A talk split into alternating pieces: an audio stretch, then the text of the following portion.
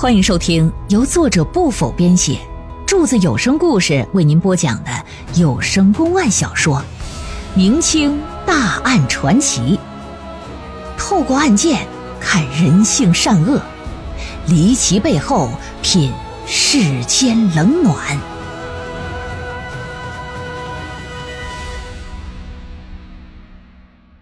永淳卖奸人命案第二回，在回县衙的路上，知县呢又派衙役到倪张扬他家里附近邻居去走访调查，看看是不是他爹昨天上他家里来了，哎，是否他昨天晚上啊一宿没离开过家门啊？回到县衙呢？这就又重新审问廖芳华和倪张扬。本官已经审问过倪张扬了，他不仅否认了奸杀你妻子一事，还说你与他以十五两银子的价格达成交易，说你同意他昨日晚间到你家中与你妻子奸淫，可有此事啊？一派胡言！老大人呐，我家中虽然不及倪张扬家里那么富裕，却也是日日进钱呢，生活无忧啊。我怎么可能让我媳妇儿卖肉体换取钱财？更何况，就算我同意，我媳妇儿也不能同意啊。小人妻子贤良淑德，为人正派，平常与小人一起经营包子铺，从无半点风言风语啊。周遭街里街坊的都可以作证。那倪张扬趁着小人不在家之际，潜入家里，对我妻子是先奸后杀，实乃罪大恶极。恳请老大人让你为小人亡妻偿命。什么？我偿命？不，不是，老大人做主，让他为我的亡妻偿命。那你说，你昨天晚上到朋友家里喝酒？你那朋友姓甚名谁？家在何处啊？呃，这个，呃，这这这个，你最好想清楚了再说啊！要是胆敢欺骗本官，我可绝不饶你啊！我这我，呃，这这其实其实小人昨晚没到朋友家里喝酒，而是。而而是去了怡红楼，因为我看上那里一姑娘，所以我就骗我妻子说到朋友家里喝酒。不过小人昨晚确实在怡红楼过的夜，大人不信可以去调查。那老爷当然不信了，派人去查，然后这就把廖芳华暂时扣押了，啊，换倪张扬上堂受审。你说？你和廖芳华以十五两银子价格达成可以奸淫素世的交易，但廖芳华拒不承认呐。你想自证清白，必须要有你们之间确实存在交易的证据才行。你可拿得出来？呃，小人拿得出来。当时小人特意留了个心眼就怕给了钱之后他不承认，所以我让廖芳华。以赏美之资的名义写了个收据，现如今的收据就在小人家中书房的书架之上，呃，让小人夹在绣像本的《金瓶梅》之中，大人可以派人前去拿。该说不说，那倪老板呢，也是尿尿呲出个溜溜，老骚炮。哎，你说你看《金瓶梅》就看呗，还是绣像版的。什么叫绣像版呢？按咱现在的话来讲，就是带有插图的，看图说话的。那看文字还不过瘾，里边必须还得有图像。你看看，知县一看，你别管咋说，这也算是有个凭据哈，命人去拿吧。不多时就把那收据给拿回来了。一看，上面啊，虽说没有明确的写着是卖淫之资，写的是什么呀？赏美之资。你看，还挺有雅兴。那其中这个美，那自然就是素春梅呗。否则倪张扬他肯定不能平白无故白给你十五两银子呀。廖芳华也不能轻易的就写这么一张收据啊。所以基本可以确定，俩人达成卖奸之事啊是属实的。知县刚放下收据，这时出去调查两拨衙役就都回来了。调查结果显示，倪老板他爹呀，确实在昨天中午到了他的家里，全家上下也都证明了，在今早被县衙传唤走之前，倪老板是一直在家，始终没出过门。附近邻居也表示，说从昨天傍晚到晚间，不曾看到过倪老板出门。至于他和素春梅的事儿，啊，附近邻居呢也从来没有听说过，也没见着过两人之间有过什么调情。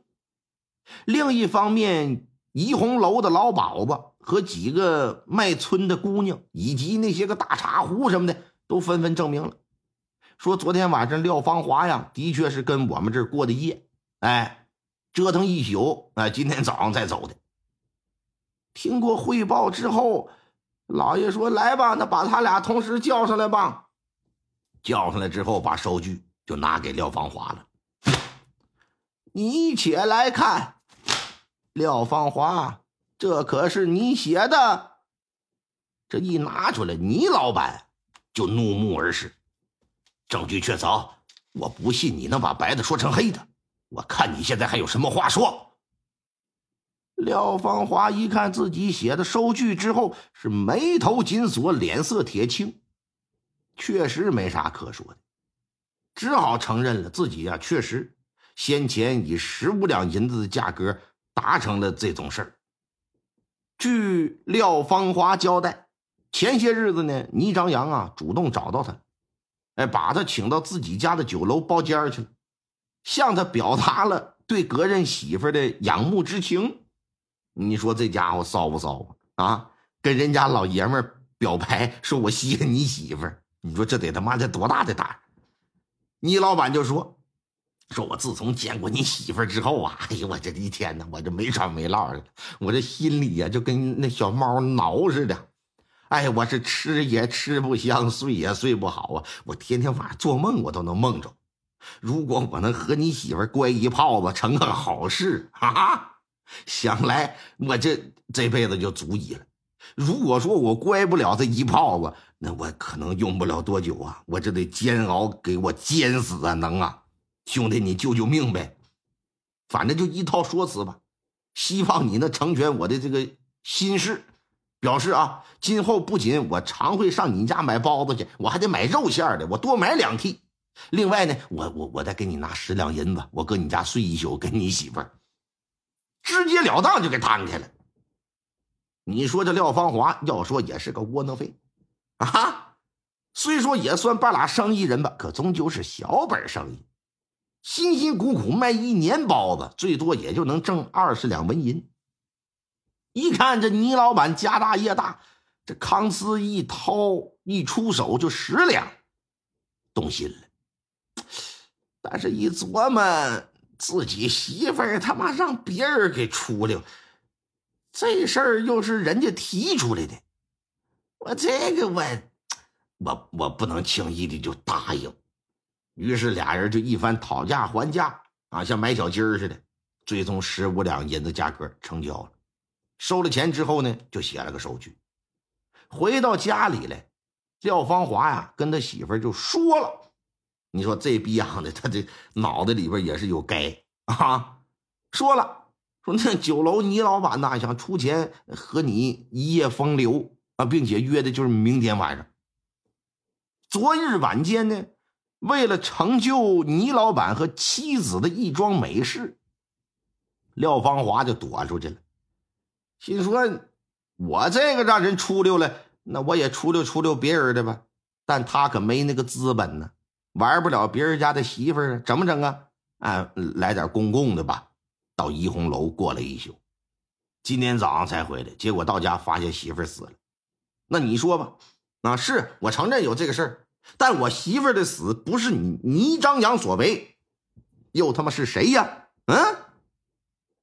廖芳华还表示了，说之前之所以我没承认这事儿，是因为因因为觉得自己因为钱。让让自己媳妇儿和别人睡觉丢人，那现如今这拿出证据来了，只能如实交代啊，同时也可以避免诬告。当年啊，根据大明律规定，诬告他人那是得犯死罪的，啊！一旦查明是假的，原告要是被反做了，你按罪当斩。那你要搁现在，就网络上那些键盘侠，那脑瓜子都得砍可地，都得给他们砍的。哎，而强迫妻子卖淫，不过是被执杖刑而已，就挨板子。两权相害，取其轻呗。那当然得选最轻的刑罚呀。目前呢，他逼迫他媳妇卖淫，这是可以肯定的。倪张扬通过廖芳华去买春去，也就是嫖娼，也可以肯定了。素春梅昨天晚上和男人发生奸淫之事，这也可以肯定了。因为啥？吃一肚皮呀，那那那都干的直冒沫子？啊，素春梅死于哪个男人之手，基本也是可以肯定的。但发生关系的那男人究竟是谁，现在没法认定。那年代没有 DNA。那你说像现在整个小试管，啪到那整两滴的显微镜底下，咔咔离心机啥一转，当时就出来了。这现在呢，两方廖芳华和倪朝阳昨晚上都有不在场的人证，同时呢，当下又都没有他们杀人的直接证据。这案子他妈怎么办呢？知县也岁数大点脑瓜子也不活泛，一时之间就犯了难了，不知道该如何是好。面对这种情况，有个师爷，哎，师爷呀就建议说：“老爷啊，不行，把他俩先收押吧，咱慢慢查呗。反正他俩嫌疑最大，是吧？如果凶手是他们其中的一个，至少他们跑不了啊。”知县也没什么别的好招，只能是把他俩双双打入大牢。在接下来的一段时间。知县曾先后前往廖芳华的家里重新勘察案发现场，也曾派出多达上百人次的衙役进行调查，可始终没有找到杀害素春梅的那把刀。时间这么一晃，一个月的时间就过去了。就在案件毫无头绪的时候，知县又收到一个挺不好的消息，啥消息啊？他家里的老爹去世了，按照规定呢，他要回家丁忧三年呐，尽孝。因此，哎，他就上表了，请辞知县的职务，离开永春县了。素春梅死了，廖芳华被打进了大牢，没人替廖芳华着急，但倪张扬可不一样，人家家大业大，一大家子人呢。本打算这老知县能够查明此案，尽快的把自己家的人给放了。如今一看，西知县这都离了任了，新知县什么时候来还不知道呢。即便上任了，能不能查明白，这也是个未知数啊。所以说，一家人经过一番商讨，决定上告。上告告到哪儿啊？告到衡州知州衙门了。这里要说的是啥呀？古代的州一般分为两种。一个是直隶州，行政级别呀和府相当，直接归省里管。哎，地级市；一个是散州，行政级别啊比县高一点，但是和县一样，哎，归府辖管。通过长直隶州的下辖县的散州是不下辖县的。说白了，就有点像是今天地级市管县，县管镇的这么一个区别。衡州是个散州啊，归南宁府管，但是他在当时啊挺特殊，他是个辖县，但只是一个辖县而已，啊，他下辖就这么一个县，哪个呀？永春县，没有外五县，所以说衡州州衙的所在地也在永春县。先前的西知县在任的时候，衡州知州的位置是空缺的，一直没有人来补空。直到这知县离任的前几天，新任的知州大老爷这才走马上任。听众朋友们，本集播讲完毕，感谢您的收听。